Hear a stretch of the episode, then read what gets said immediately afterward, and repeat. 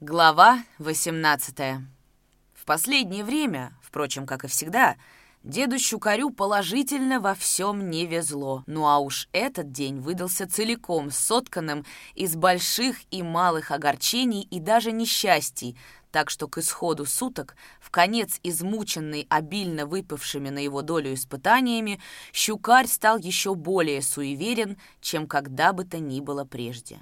Нет, все же нельзя ему было так опрометчиво соглашаться с Давыдовым и отважиться на поездку в станицу, коль с утра приметы оказывались явно дурные. От двора правления колхоза дед Щукарь шагом проехал не более двух кварталов, а затем остановил жеребцов среди дороги и, не слезая с линейки, понуро сгорбившись, застыл в глубокой задумчивости. Да и на самом деле было ему о чем подумать. Перед светом снилось мне, будто Пегий волк за мной гонялся. А почему Пегий? И почему обязательно за мной ему надо было гоняться? Будто кроме меня мало людей на белом свете. Ну и пущай гонялся бы за кем-нибудь другим, за молодым и резвым, а я бы со стороны поглядывал. А то изволь радоваться, и во сне я должен за других отдуваться. А мне эти игрушки вовсе ни к чему. Проснулся, а сердце стукатит, чуть из грудей не выскочит. Тоже мне удовольствие от такого приятного сна, пропади он пропадом. И опять же, почему этот волк окончательно пегий, а не натурально серый? К добру это? То-то и есть, что не к добру. Примета дрянь, стало быть, и поездка выйдет мне боком, не иначе с каким-нибудь дрянцом.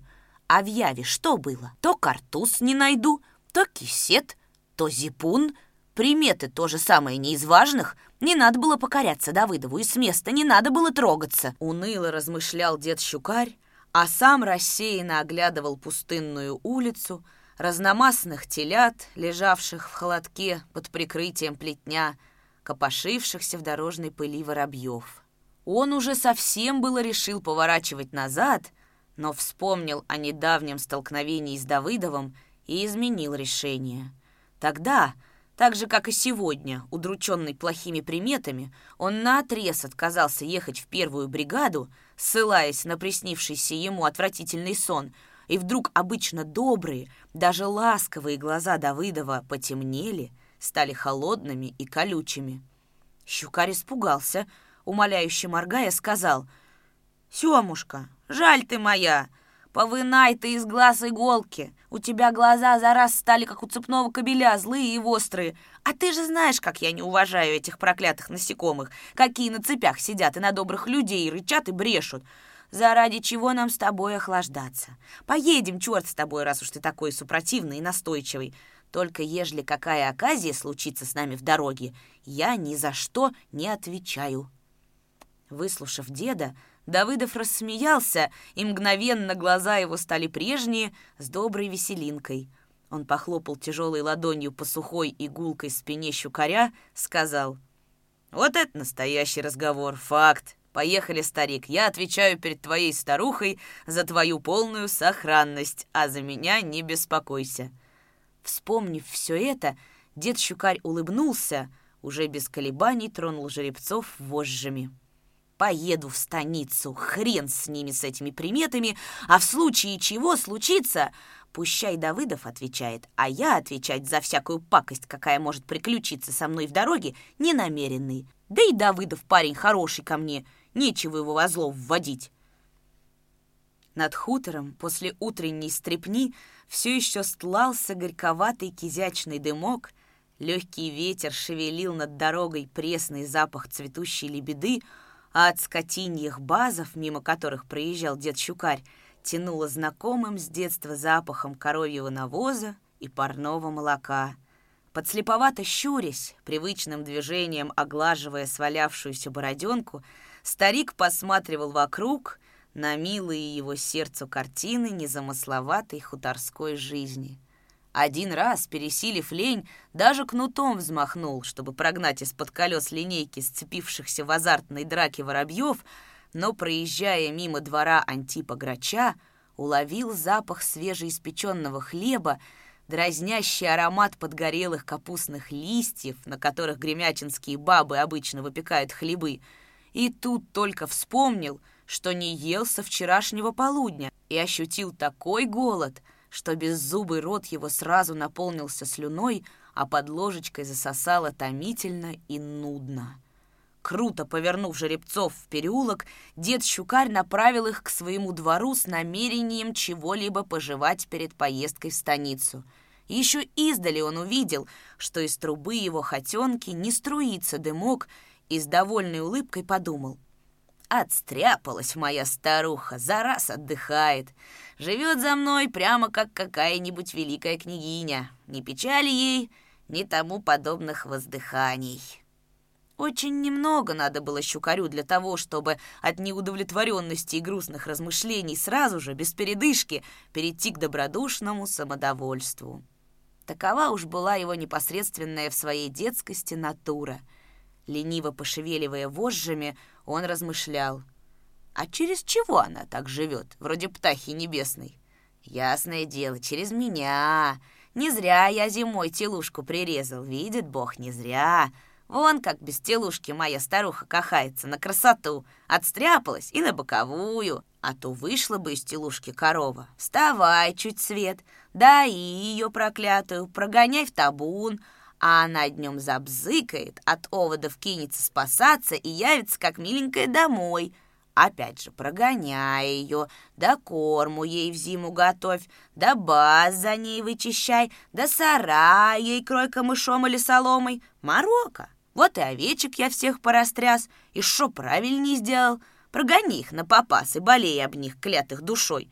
Как бы они от гурта не отбились, да как бы их волк не порезал. А мне об такой пакости душой болеть вовсе ни к чему. За длинную жизнью и так наболелся предостаточно. Она и душонка стала, небось, вся в дырьях, как старая портянка.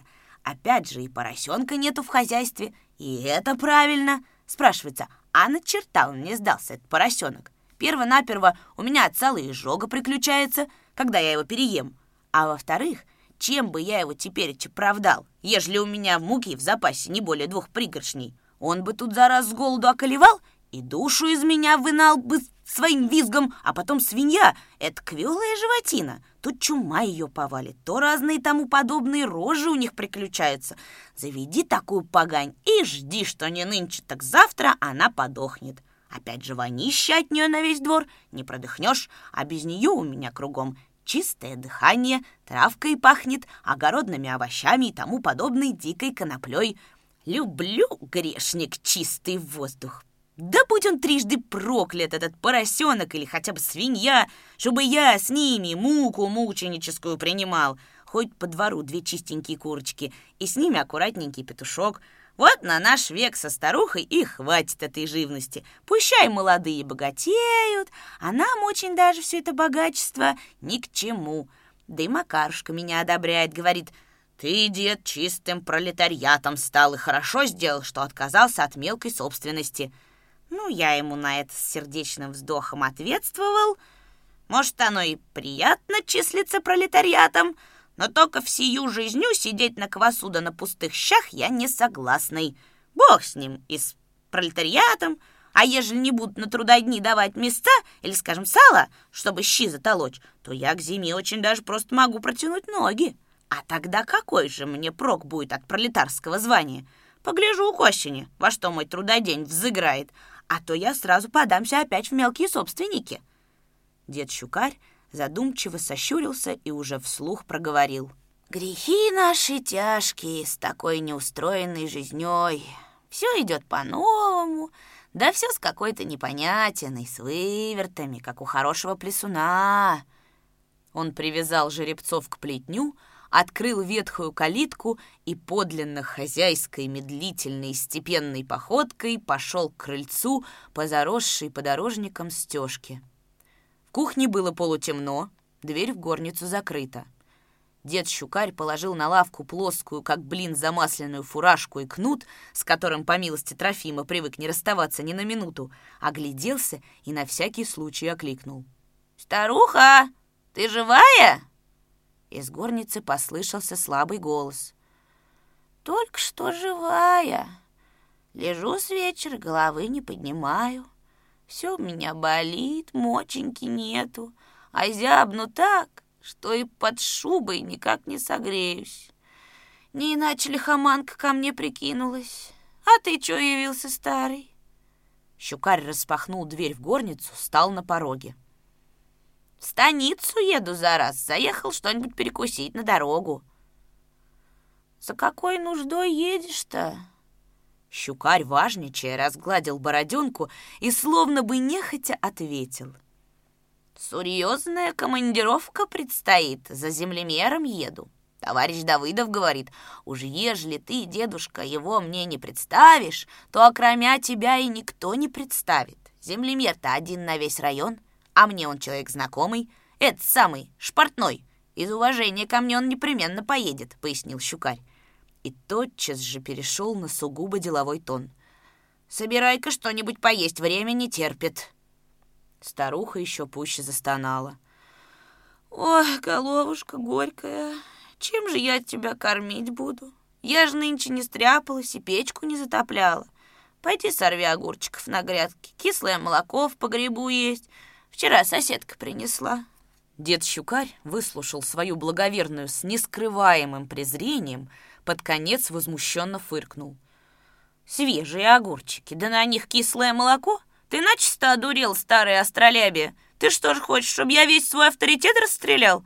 Ты же знаешь, что я на живот ужасно слабый, а от такой пищи меня в дороге окончательно развезет. И что я тогда в станице должен делать? Штаны в руках носить? А мне от жеребцов и шагу отойти нельзя. Тогда что мне остается делать? Лишаться последнего авторитета прямо на улице? Покорнейше благодарю. Пользуйся сама своими огурчиками и придавливай их кислым молоком. А я на такой рыск не пойду. Должность моя не шуточная.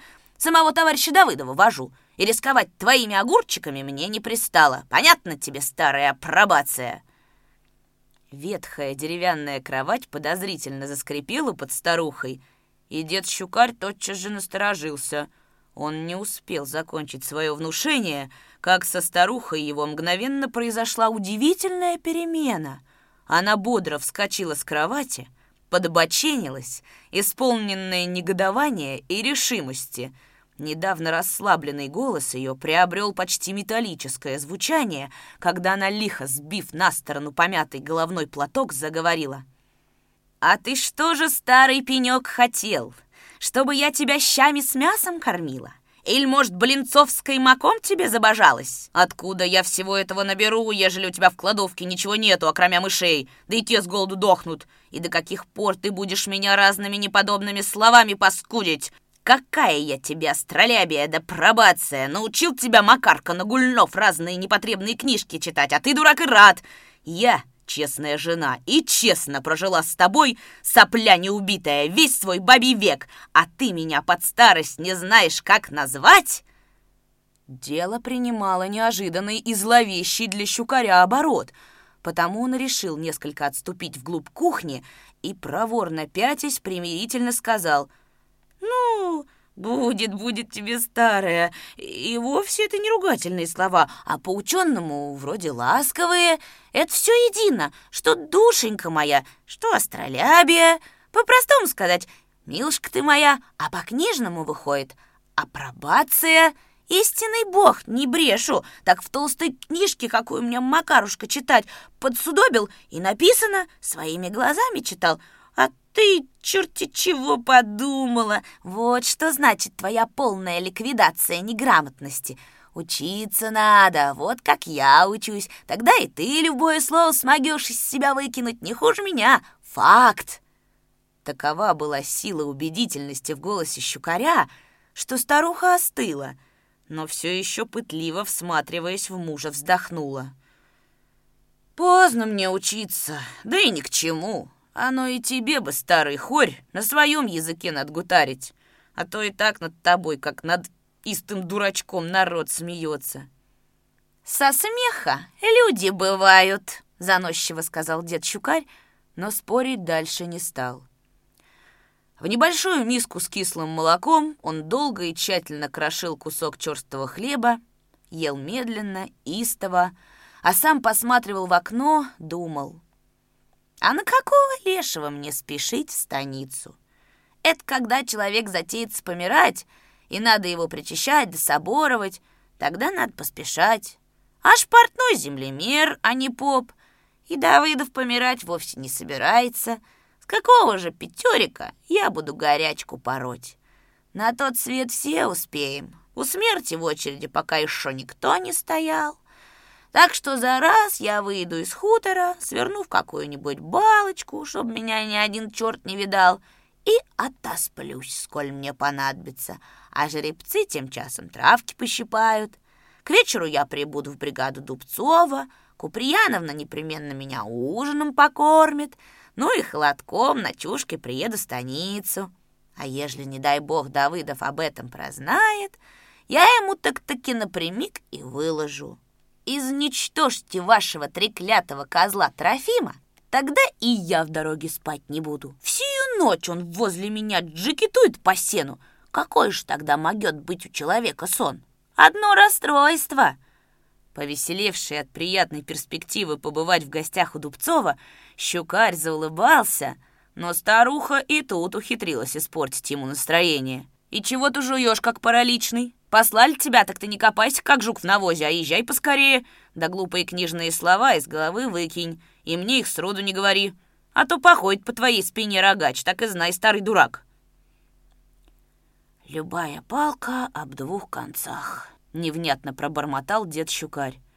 Но, приметив гневные морщинки на лице своей владычицы, наскоро дохлебал молоко, попрощался — ты уж лежи, милушка, не вставай без толку. Хворай себе на доброе здоровье, а я поехал. С Богом! Не очень-то ласково напутствовала его старуха и повернулась спиной. Километров шесть от хутора до отноженной червленной балки дед Щукарь ехал шагом, сладко дремал, изредка клевал носом и, окончательно разморенный полуденным зноем, один раз за малым не свалился с линейки. «Это к недолго и на бровях пройтиться», — опасливо подумал Щукарь, сворачивая в балку. В теклине червленной балки по пояс стояла пряно благоухающая нескошенная трава. Откуда-то с верховья в балке по глинистому ложу ее струился родниковый ручеек. Вода в нем была прозрачна и до того холодна, что даже жеребцы пили ее маленькими и редкими глотками, осторожно цедя сквозь зубы. Возле ручья стояла густая прохлада, и высоко поднявшееся солнце было не в силах прогреть ее насквозь. «Благодать-то какая!» прошептал щукарь, распрягая жеребцов. Он стреножил их, пустил на попас, а сам расстелил в тени тернового куста старенький зипунишка, лег на спину и, глядя в обесцвеченное жарою бледно-голубое небо такими же, как и небо, бесцветно-голубыми старческими глазками, предался житейским мечтаниям. Из этакой роскошности меня до вечера и шилом не выковыришь. Отосплюсь в сласть, погрею на солнышке свои древние косточки, а потом к Дубцову на гости кашку хлебать.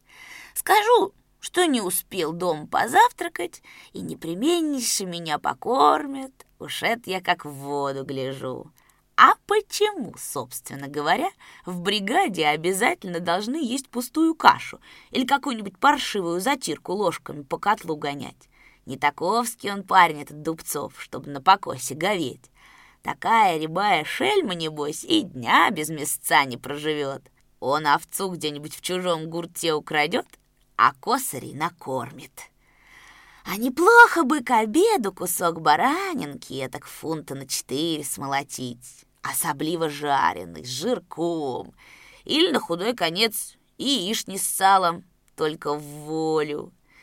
Вареники со сметаной тоже святая еда, лучше любого причастия, особливо, когда их, милышек моих, положат тебе в тарелку побольше, да еще раз побольше, это горкой, да после нежно потрясут эту тарелку, чтобы сметана до дна прошла, чтобы Каждый вареник в ней с ног до головы обвалялся. А еще милее, когда тебе не в тарелку будут эти варенички класть, а в какую-нибудь глубокую посудину, чтобы было где ложки разгуляться. Дед Щукарь никогда не отличался чревоугодием. Он просто был голоден. За свою долгую и безрадостную жизнь он редко ел досыта и только во сне объедался разными вкусными, на его взгляд, кушаниями. То снилось ему, будто ест он вареную баранью требушку, то сворачивает трубкой, а обмакнув в каймак, отправляет в рот огромный ноздреватый блин, то, спеша и обжигаясь, без устали хлебает он наваристую лапшу с гусиными потрохами. Да мало ли что не снилось ему длинными, как у всякого голодного, ночами, но просыпался он после таких снов неизменно грустным, иногда даже злым. Говорил про себя, приснится же такая скоромина ни к селу, ни к городу.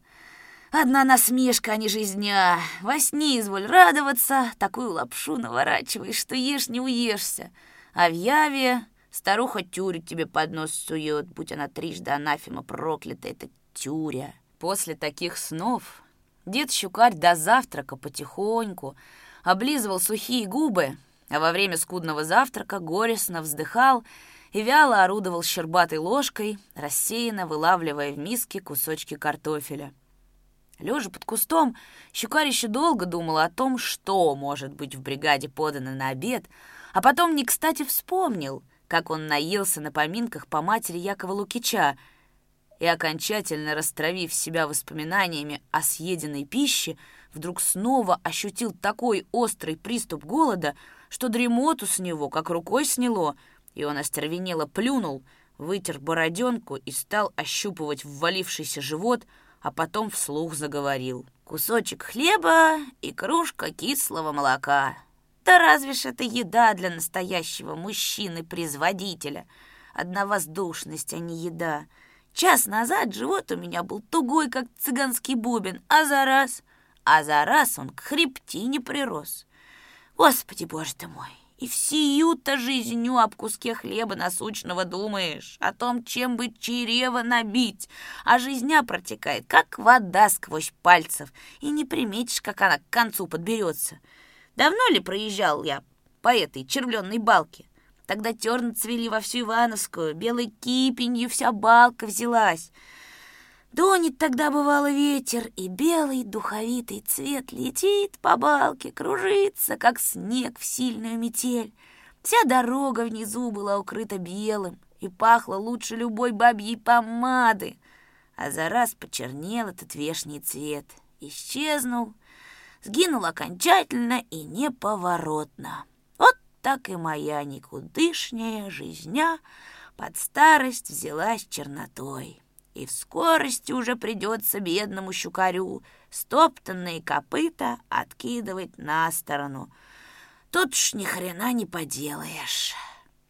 На этом философские лирические размышления деда Щукаря закончились. Жалость к самому себе обуяла Щукаря, он немного всплакнул, высморкался, вытер рукавом рубахи покрасневшие глаза и стал дремать. От печальных дум его всегда тянуло на сон. Засыпая, и даже в этом состоянии оставаясь верным своему характеру, он сладостно заулыбался, блаженно щуря глаза, подумал сквозь сон. Непременно будет у Дубцова в бригаде свежая баранина на обед. Чует мое сердце. Ну, четыре фунта за присест я, конечно, не уберу. Это я малость погорячился и примахнул лишку, а три фунта, или, скажем, три с половиной, смаху и без единой передышки. Была бы эта баранинка на столе, а там уж щукарь, небось, не промахнется и мимо рта не пронесет. Будьте спокойные. Часам к трем жара достигла предела. Сухой горячий ветер, поднявшись с востока, нес в червленную балку раскаленный воздух, и от недавней прохлады вскоре не осталось там и следа. А тут еще солнце, перемещаясь на запад, словно бы преследовало щукаря — он спал, лежа на животе, уткнувшись лицом в свернутый зипунишко, и как только солнечные лучи начинали нащупывать, а затем и ощутимо покалывать сквозь дырявую рубашку его худую спину, он в полусне слегка перемещался в тень.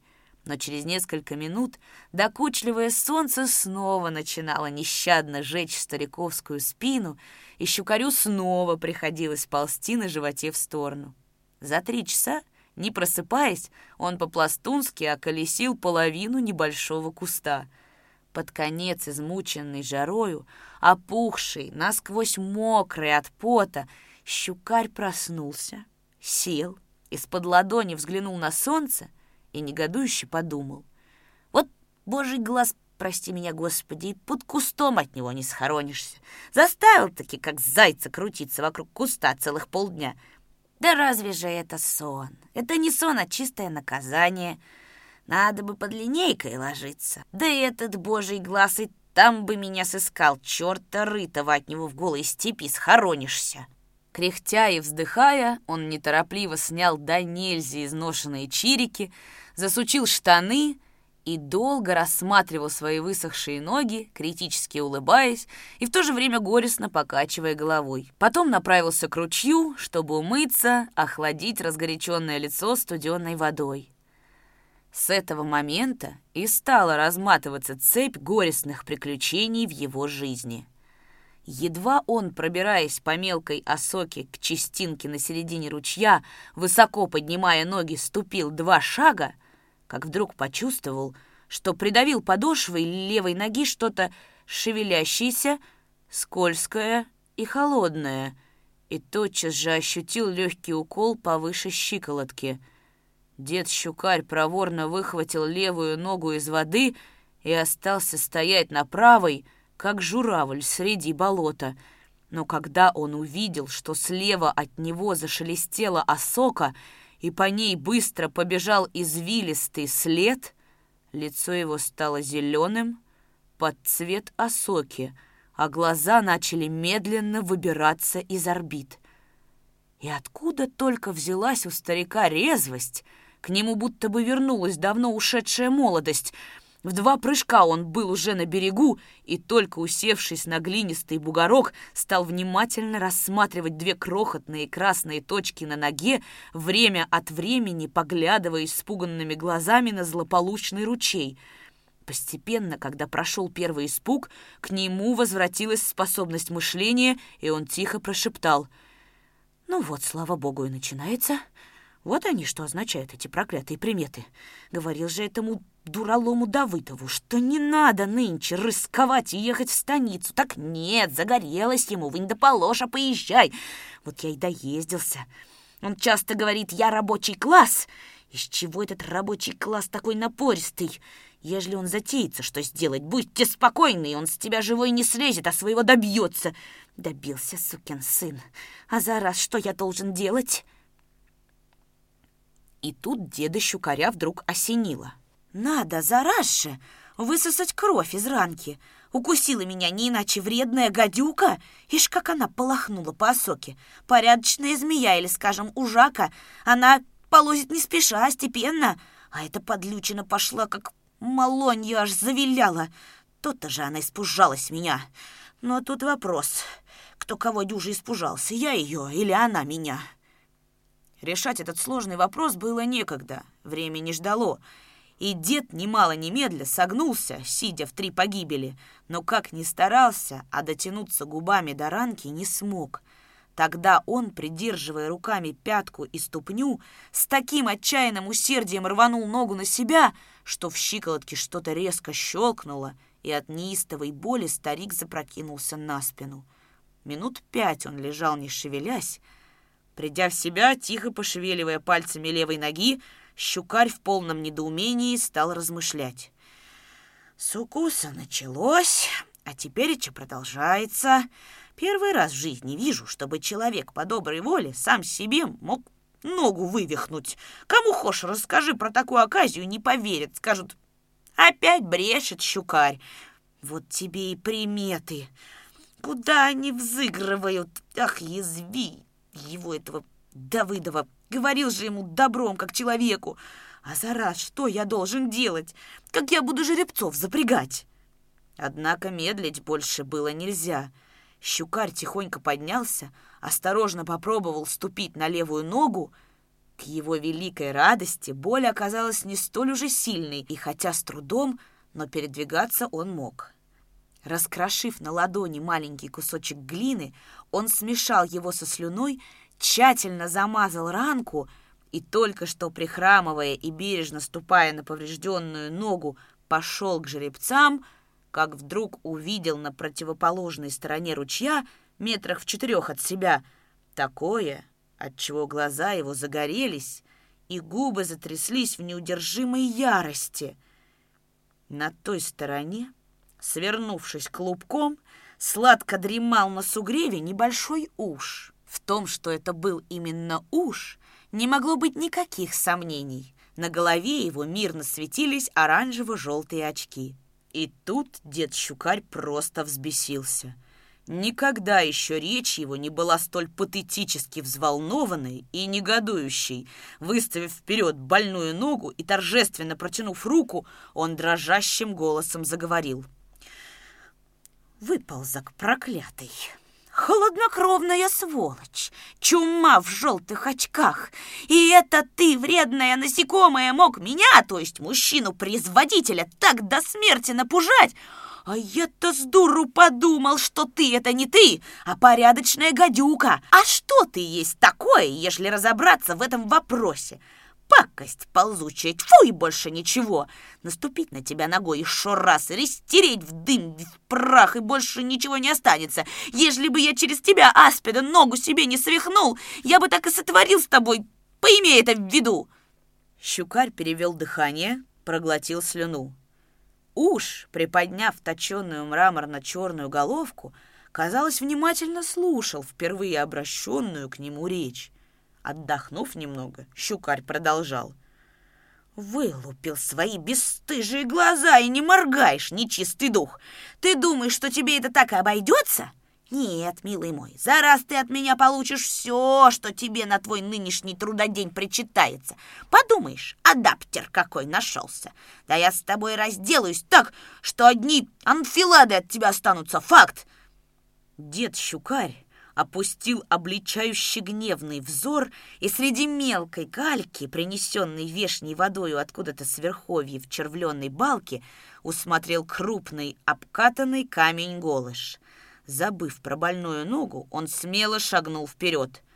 Острая боль прострелила щиколотку, и дед свалился на бок, ругаясь самыми непотребными словами, но все же не выпуская камни из руки — Пока он, кряхтя и стоная, поднялся на ноги, уж исчез. Его как не было. Он будто сквозь землю провалился. Щукарь выронил камень, недоумевающе развел руками. «Скажи на милость напасть какая-то. Да только и делов. Ну куда он, чихрист, мог деваться? Не иначе опять же в воду мигнул. Уж оно как не повезет, так не повезет. Так думаю, что на этом дело не кончится. Не надо бы мне, старому дураку, в разговоры с ним ввязываться. Надо было молчаком брать Каменюку и бить его с первого раза же в голову, непременно в голову, иначе эту гаду не убьешь. А со второго раза я мог и промахнуться, факт. Но за раз кого же бить, ежели он сгинул, нечистый дух? Вот в чем вопрос. Еще некоторое время дед Щукарь стоял возле ручья, почесывая затылок, а потом безнадежно махнул рукой и похромал запрягать жеребцов.